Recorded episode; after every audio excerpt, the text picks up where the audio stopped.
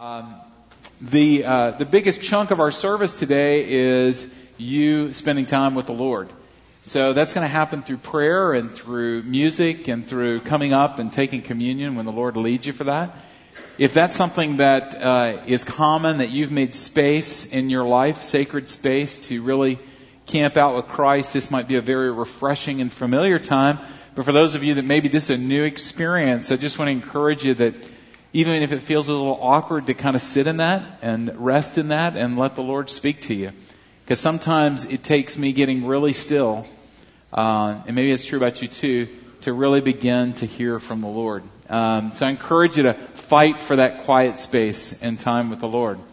So, um, so what I would like to do is I'd like to challenge you to pray for yourself and pray for somebody else in this room.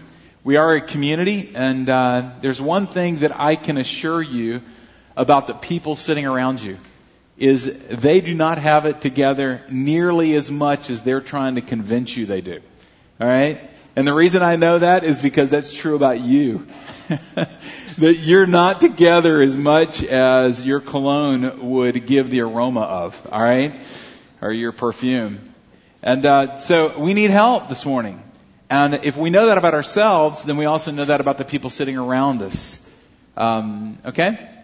So why don't we do this? Um, I'm going to kind of stop and let you guys pray a little bit about yourself, and then maybe there's somebody in the room that uh, God is just kind of leading you to. You may not even know their name, but pray that this morning would be a time of healing for them, and a time of renewal, and a time of maybe truly encountering the God of the universe.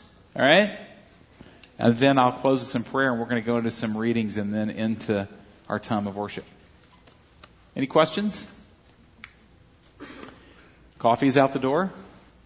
If you're ADD or if you're hyperactive, you can jog on the jogging track up uh, in the balcony. All right, and uh, feel free to be animated during our time of worship and the sermon. I love getting heckled. Okay.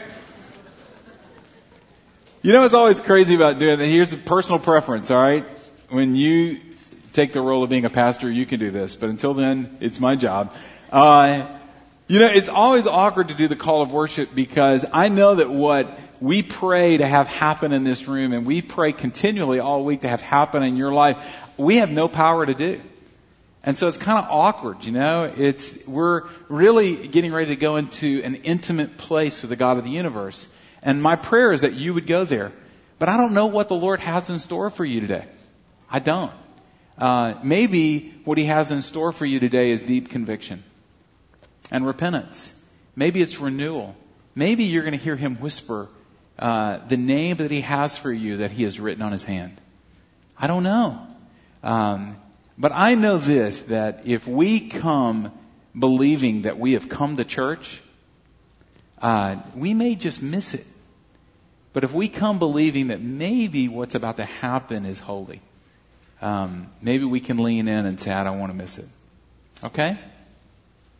All right. Here's my awkwardness. Let's pray. Lord, because I know myself, I think I know uh, the people in this room that we are incredibly inconsistent. That in many ways we are miserable wrecks because the things that we say that we are, we're not. And the things that we say we are going to do, we don't. And the things that we say we would never do is the very thing that we end up doing. And yet, Father, here we sit. We sit as those that have no place to go but to you. And so, Lord, in all of our inconsistencies, our celebrations, our successes, our joys, I pray you meet us. And hear the prayers of your people as they pray for, from their own heart right now um, in their need for you.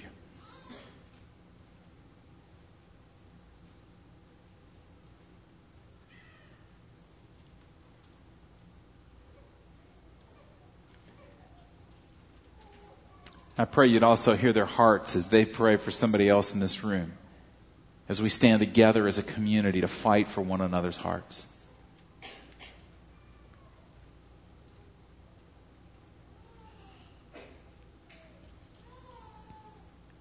Now we pray, Father, that you would open our ears that we can see you. In Christ's name.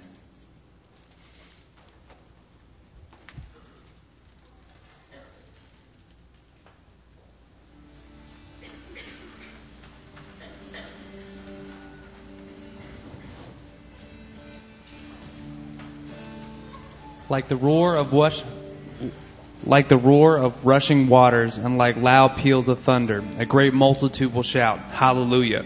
For the Lord God Almighty reigns. Let us rejoice and be glad and give him glory.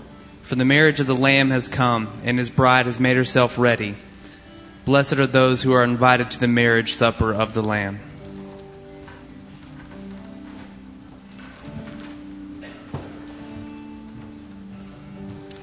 Lord Jesus, you are the root and the offspring of David, the bright morning star.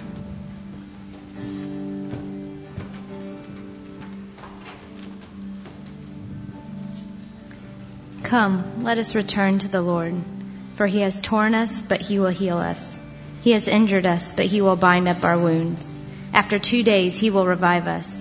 On the third day he will raise us up, that we may live before him, for he is risen.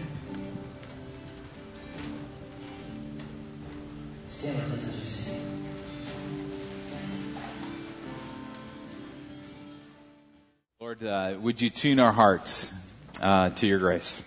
Amen. Hey, turn with me to Acts chapter 13, and let's uh, let's talk a little bit about the Lord before we come to the table.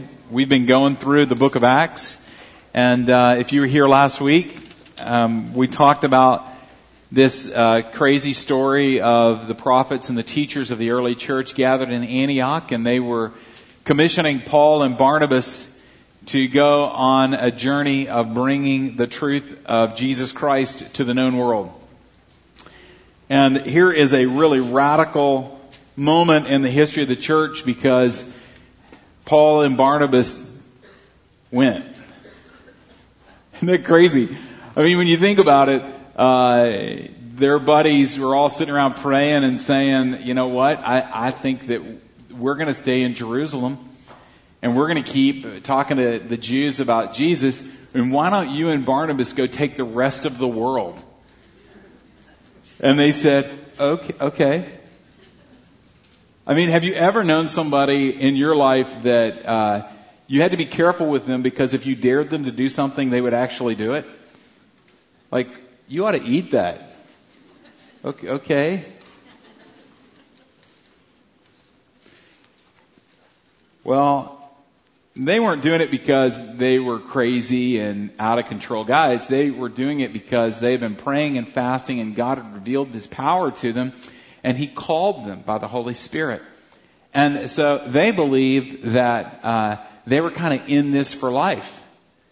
That uh, when Jesus came in their lives, it kind of wrecked them, and now their lives are about something other than themselves. And they figured, okay, if this, all right, okay, you're calling, let's go. So they're traveling, they get on a ship and they go to an island and they preach some there and Paul had this crazy experience where uh, this sorcerer um, was just giving him trash and Paul blinded him. And uh, yeah, you gotta you gotta go read that. That's in Acts 13. And uh, so people come to know the Lord, and then they travel by ship to another city, and they end up in another Antioch uh, not the same Antioch. And they're in the temple and they're worshiping. It's the Sabbath. And uh, the Pharisees and the leaders of this temple see that Paul is sitting out in the audience and they send a message to him later that day and said, Hey, if you got something to say, we would love to hear it. Because they knew about Paul. I mean, Paul was a Pharisee of Pharisees. He was a leader in the church. He was actually known for traveling the world and persecuting those who were followers of the way or followers of Jesus. And here he is sitting, this famous Pharisee sitting in their temple, and the Pharisee says, well, wow, we can't miss up this chance to have this famous person speak. So they invite him to speak. Boy, they had no idea what they were about to get themselves into. Because as some of you know, you know, Paul had had this radical conversion and now was a Christ follower. Instead of persecuting the way, now he was commissioned by God to build the way. And uh, he does something unusual. Because he says, You're asking me to speak because you know of all the things that I've done. You know my reputation. And we kind of understand that, don't we? We know what it's like to live by what you do. We know what it's like to be known for the things that you do. We work very hard to be known by what we do. By the way we dress, by the way we smell, by what our breath is like this morning, or what it's not like, or where we hang out, who are our friends, how do I do in school, how do I do in my job, how much money do I have, how much success do I have, how skilled am I in music, or how skilled am I in medicine. I mean, we are known by what we do, and even Proverbs says, you know, a child will be known by what they do. So we buy into that. We know that. And Paul does something crazy. So this is, um, this is, we're in Acts chapter 13, and uh, we're in verse 16. Somebody got a page number? Is it too dark out there? 766. 766. If you're blind, then it means today you must trust. Because 12 times in this short, brief sermon, Paul points to what God is doing. So let's look at it. Men of Israel, and you Gentiles who worship God, listen to me. The God of the people of Israel chose our fathers. One. He said, God is the one who chose our fathers. Then he goes on to say, the God of the, peop- the people of Israel chose our father. He made the people prosper during their stay in Egypt. Two, he was the one that made them prosper when they were enslaved and living in Egypt. With mighty power, he led them out of that country. Three, it was God who led the Israelites out of slavery into freedom. Verse 18, he endured their contact, their conduct for about 40 years in the desert. It was the Lord that was long suffering and patient with this rebellious people. Then verse 19, he overthrew seven nations in Canaan. That it was the Lord that overthrew the nations. And then six, he gave their land, he gave their land to his people as their inheritance. All this took about 450 years. After this, God gave them judges. It was God who gave them judges until the time of Samuel the prophet. Then the people asked for a king, and it was God who gave them Saul, son of Kish of the tribe of Benjamin who ruled 40 years. And after removing Saul, it was God who made David their king. Number nine. And then it was God who testified concerning David and said, I found David, son of Jesse, a man after my own heart. He will do everything I want him to do. For this man's descendants, it was God who has brought to Israel the Savior, Jesus Christ. Number 11.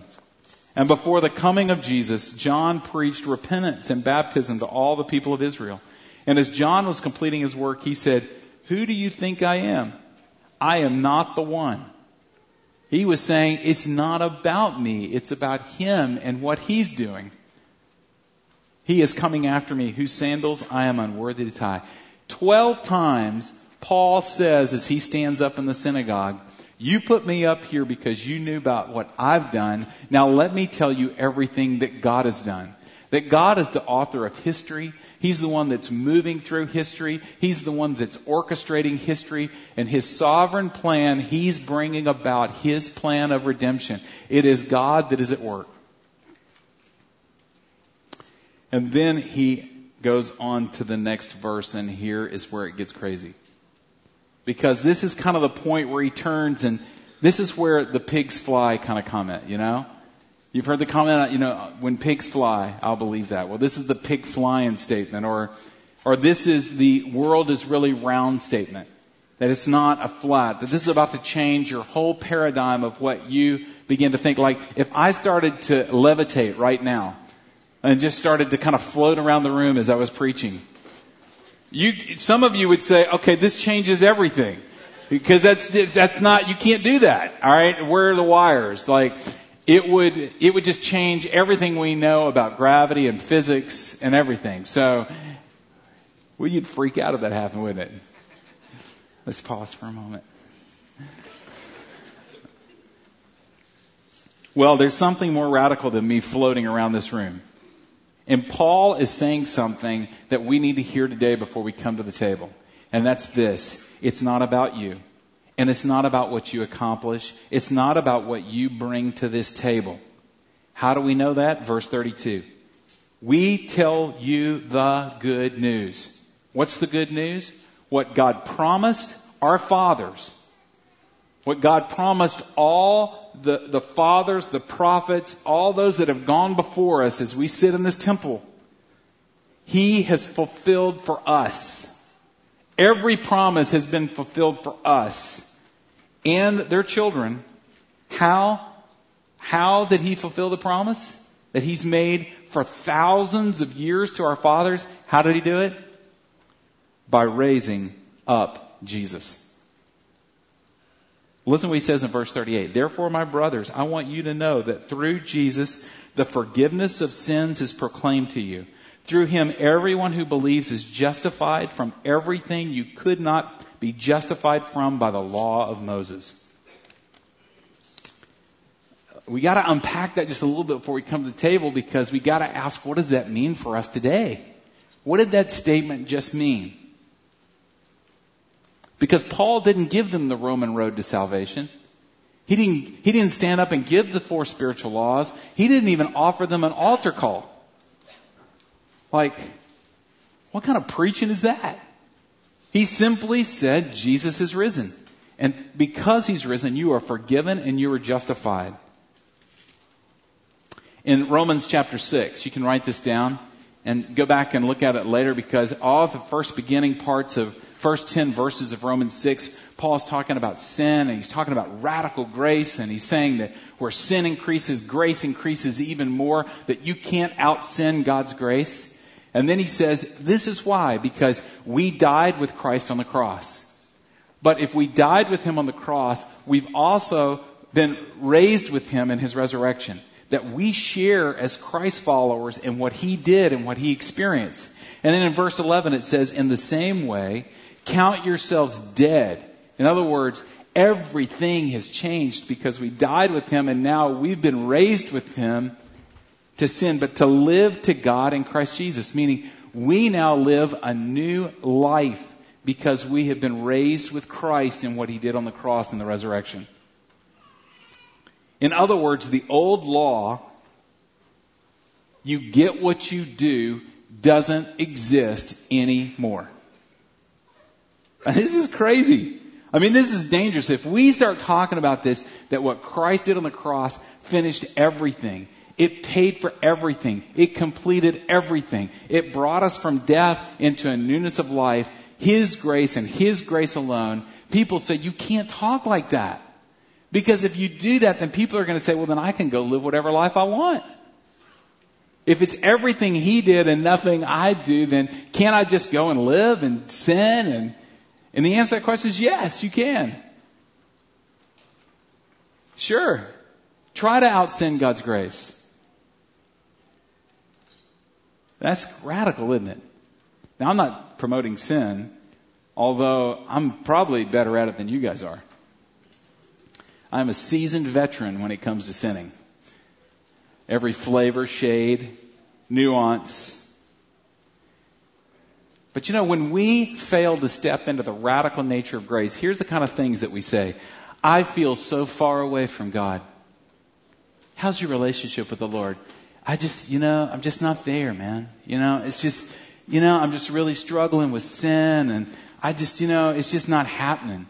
And have you ever been in a situation, in a religious situation where somebody has said to you, hey, if you don't feel close to God, guess who moved? Has anybody ever said that to you? Nobody? You didn't go to the college I went to. You know? Because man, if you're not moving forward, you're going back. Right? I mean, and man, if you're not feeling close to God, that, that's your deal because it must be something you're doing because, man, God is unmovable.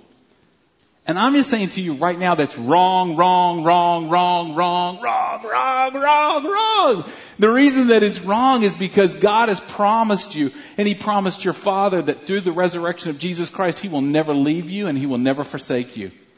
You may say to God, man, God, you are right here. You are closer than a brother. And you're like the, the holy stalker. You're never going to leave me.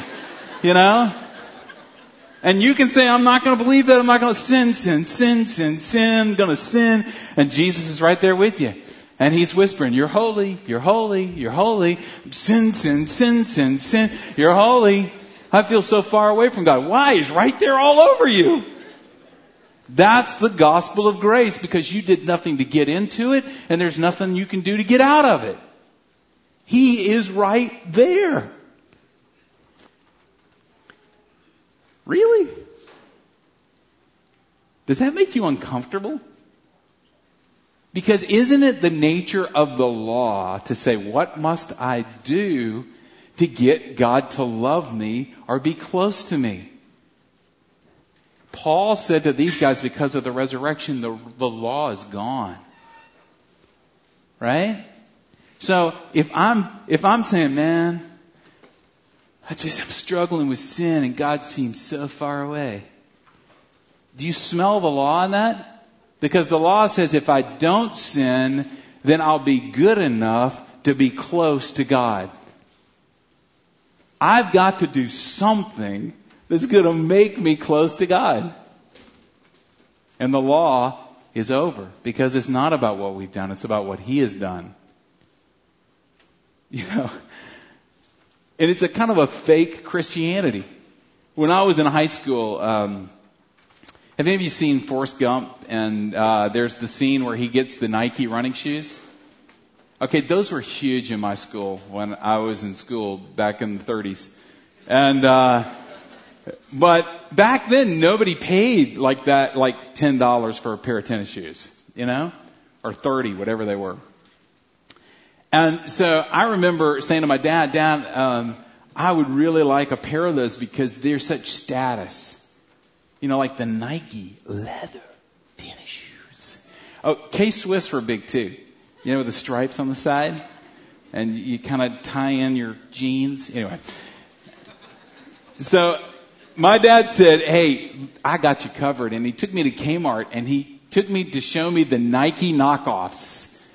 They were like made in Korea, and they looked like the Nike, but the swoosh was kind of upside down, you know. And you're like, Dad, I, that's posing, and I I'm going to be found out, you know, as a pretender. It's not as good as the real. But a lot of us in Christianity, we still believe that this is all about me. I need to come to church so God can tell me what He wants from me. Okay, let's, can we unpack it just for a minute? In Galatians chapter 3,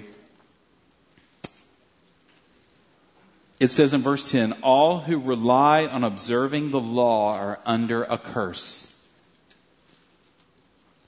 If you believe that your relationship with God is based on the things that you need to do and the rules that you've set up to please God, you are under a curse. That's a cursed way to live because you will fail.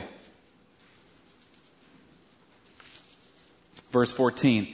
He redeemed us in order that the blessing given to Abraham may come to the Gentiles through Christ. What he did is to redeem us so that he could bless us with the blessing of Abraham. And what was the blessing of Abraham?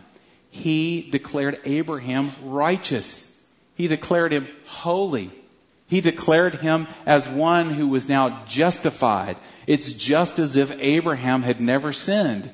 And what Galatians, what Paul's saying in Galatians is those of us that are in Christ, we now receive the blessing of Abraham. We have been justified. He did it all. When he died, he paid every price. When he rose, he brought us up to life.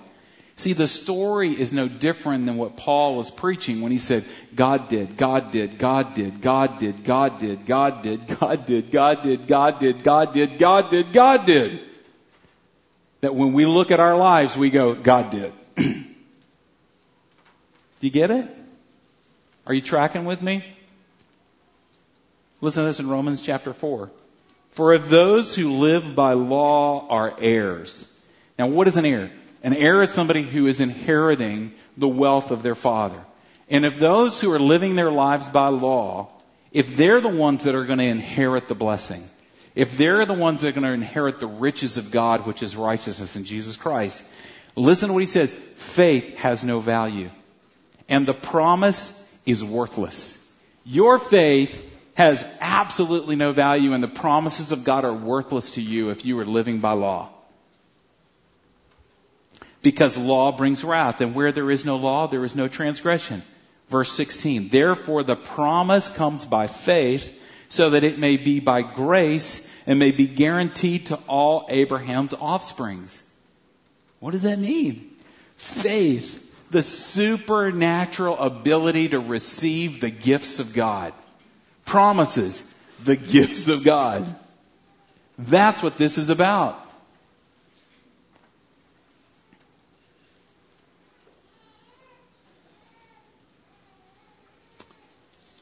Pretty amazing. he did it all. You know, it's funny it, it would be easier for me to say that somebody who's living doesn't breathe than it is for me to say someone who has been rescued from their sins by the work of Christ is not holy. And we say, well, man, if I live like that, you know, who cares about sin? Well, let, let me just say a couple things about this, okay? There was a story of a woman who came and, and she, in her tears, she was a prostitute and she poured out her tears in this, this oil on the feet of Jesus in the house of Simon the Pharisee. And Simon looked at him and said, man, you know, if you knew who she was, you wouldn't let her touch you. And he said, Simon, let me ask you a question. There were two men and they owed their master money. One $50, $100, the other $5 million. And he forgave them both. He said, which of the two loves their master the most? Simon said, well, the one who was forgiven the most. Exactly. And here's what's marvelous about the grace of God because God knows that He's not trying to change our behavior before He tries to change our hearts. And the only thing that changes our hearts is love. And I'm telling you right now that love is the most inefficient means of change there is. It is slow, it is painful, it's agonizing, but guess what? It's the only effective means of change. Because when my heart changes and I understand what I've been forgiven of and I understand the grace that God has given me and the position that He's put me in that I could never get there on my own, wow, I realize the depth in which I'm loved. And it allows me to love greatly. And when that happens, let me tell you what happens. We reign. what does that mean? Guys, the kingdom of God has come. It's come. It's in us. Christ in us, the hope of glory. It is reigning in us. And wherever we go, we bring that grace with us. Jesus even said in Matthew 5 that the light of the kingdom of God is in you. There's nothing you can do about it. Well, he says there's one thing you can do about it. You can hide it. You can put it under a bushel. No, I'm gonna let it shine. You know? Gonna let the devil get out. He can't do that. And he knows he can't do that. So, because he can't it out, the only thing he can do is convince you that it's not true. All he can do is deceive you into thinking it really is about you. So we don't go to church when we're big sinners because we think, well, God, you know, I've just blown it, you know?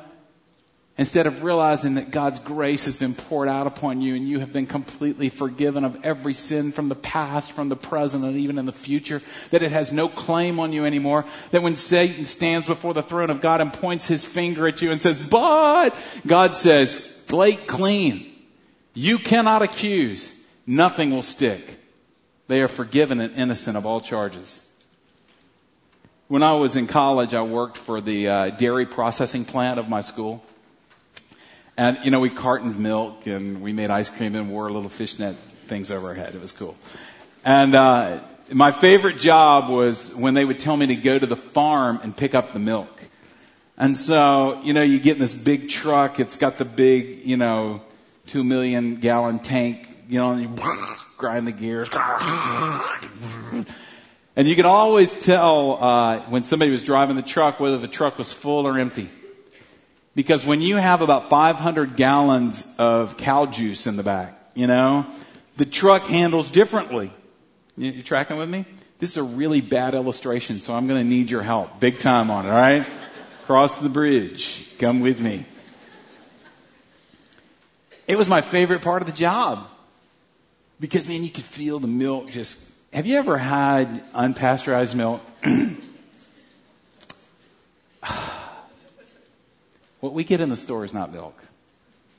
Trust me. Unpasteurized milk. Straight from Mother Nature to your mouth. Tastes like melted vanilla ice cream. With all that cream and fat in it. One day our culture is going to embrace fatness. There'll be programs on how to eat badly. Like the YMCA is going to have couches all over it, you know? I'm sorry. That's, okay, the illustration's weak. So here we go. When the truck is full, all the guys in the processing plant can see it coming and they go, it's full. We can tell. Because the way you handle the truck is differently than when it's empty. Guys, you are full.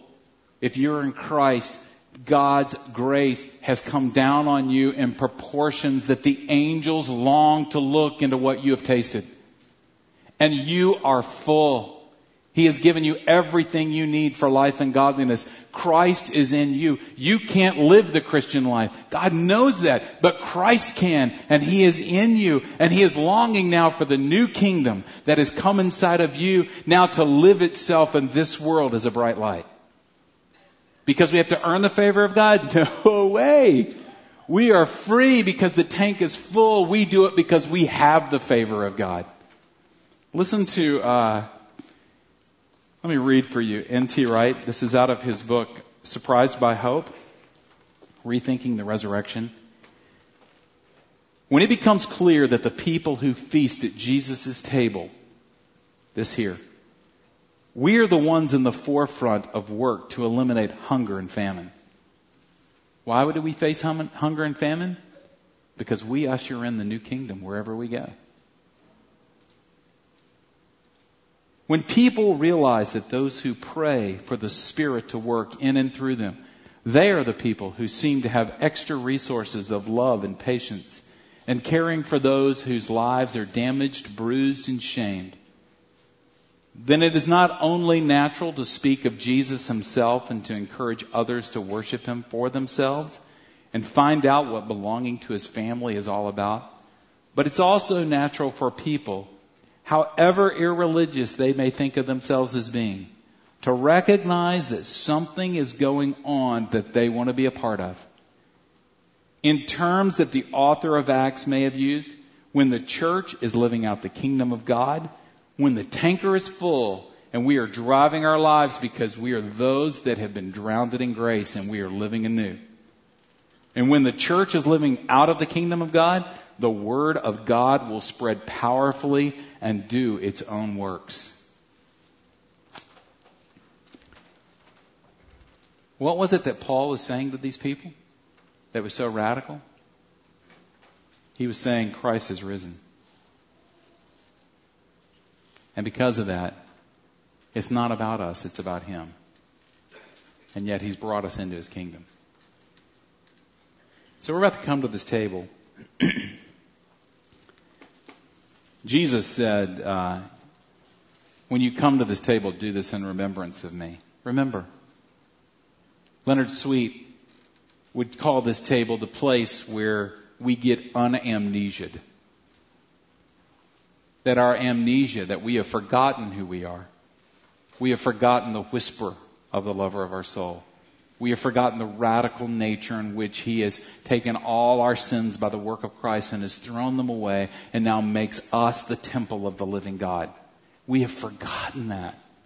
This is a table where we come back and remember. Oh yeah.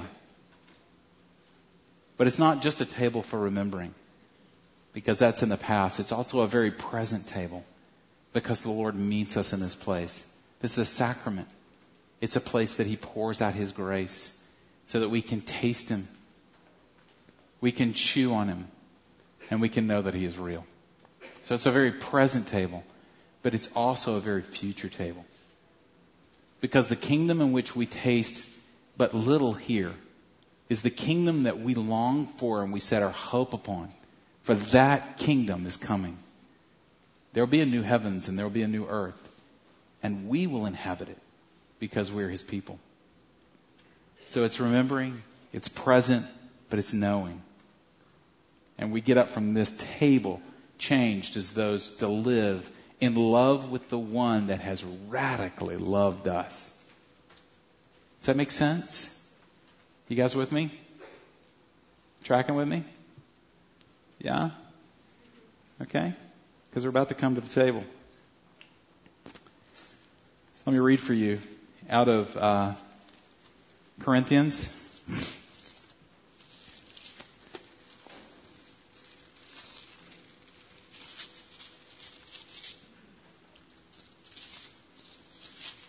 First Corinthians chapter 11. Listen to what Paul says about this table. For I received from the Lord what I also pass on to you. The Lord Jesus, on the night he was betrayed, he took bread. When he'd given thanks, he broke it and he said, This is my body which is for you. Do this in remembrance of me. For whenever you eat this bread and drink this cup, you proclaim the Lord's death until he comes. Therefore, whoever eats the bread and drinks the cup of the Lord in an unworthy manner will be guilty of sinning against the body and the blood of the Lord. A man ought to examine himself before he eats of the bread and drinks of the cup. For anyone who eats and drinks without recognizing the body of the Lord eats and drinks judgment on himself. Now, what does that mean? As a sacrament, when we come to the Lord, it's not a religious ceremony we come to a living Savior. And this is a powerful thing. And the Lord says very clearly to all of us here, if that's not a reality for you, if you have not experienced what I've talked about this morning, the forgiving grace of God in your life that makes you change from being an old, the old person to the new, to being a Christ follower, then this table is not for you. We welcome you here. But we also, because we care about you, we are warning you. This table is for those that declare Christ as Lord. Okay? The second thing that he says is, and he knows because you may be looking around the room and going, wow, that person calls themselves a Christian? Because they were partying with me last night. Jesus knows exactly the kind of stuff we get ourselves into. And because of that, Jesus says, for those of us that are Christ followers, examine your heart. If there are areas of your life that you're saying to God, you can't have this, Jesus is saying, deal with that before you come here. And we know that to be true about relationships, don't we? Have you ever dated somebody? And have you ever been at dinner and they want to make the dinner romantic? And yet, y'all got all this stuff you're not dealing with? You're like, you gotta be kidding me. You're not gonna light that candle. We're going to talk about our issues first. Well, that's what Jesus is saying. He's the lover of our soul. Before you come and taste his kiss in your life, you need to let him into your life. If you're confused about how to handle those kind of things or how to walk through them, then uh, when we, I know this is weird and it's awkward and I don't want to walk out the door. That's me, isn't it? Starch in my shirt. Sorry. I know it may be weird to walk out that door and talk to some people that can pray for you when we come up here, but guys, we got to kind of get over that. And let's enter into the journey of where the Lord has taken us, okay? But if you're in need of the Lord, if you're coming open handed and saying, Lord, have your way with me, let your grace flow over me. For I want to be the one that you have planted your kingdom in and are shining forth then this table is for you. It's for all us messy, inconsistent people that need it deeply. Okay? I'm going to pray. After I pray, um, our worship team is going to lead some worship. When you feel led in your time of prayer and meditation, as you use this whole time of worship as prayer and meditation before the Lord, as you feel led to come up, come up. Uh, we have no order here. Just come up when you're ready. Have, have a, you can kneel, you can stand, you can do whatever you want. This is a time of worship. But when you're ready for us to serve you, put your hands out and we would be happy to serve you. If you need prayer when you come up here, if you would just cross your chest, obviously, um, then those that are serving be happy to pray for you in this journey. Okay? Let's pray. Lord, we thank you that your grace is so radical. That what we need more of is a deeper understanding of your love for us, because that's what you say will fill us to the very fullness of God if we could begin to grasp the height and the depth and the width and the length of that love. Lord, we just have to confess to you that it is so hard sometimes to come to the one that is the giver and the lover of our souls.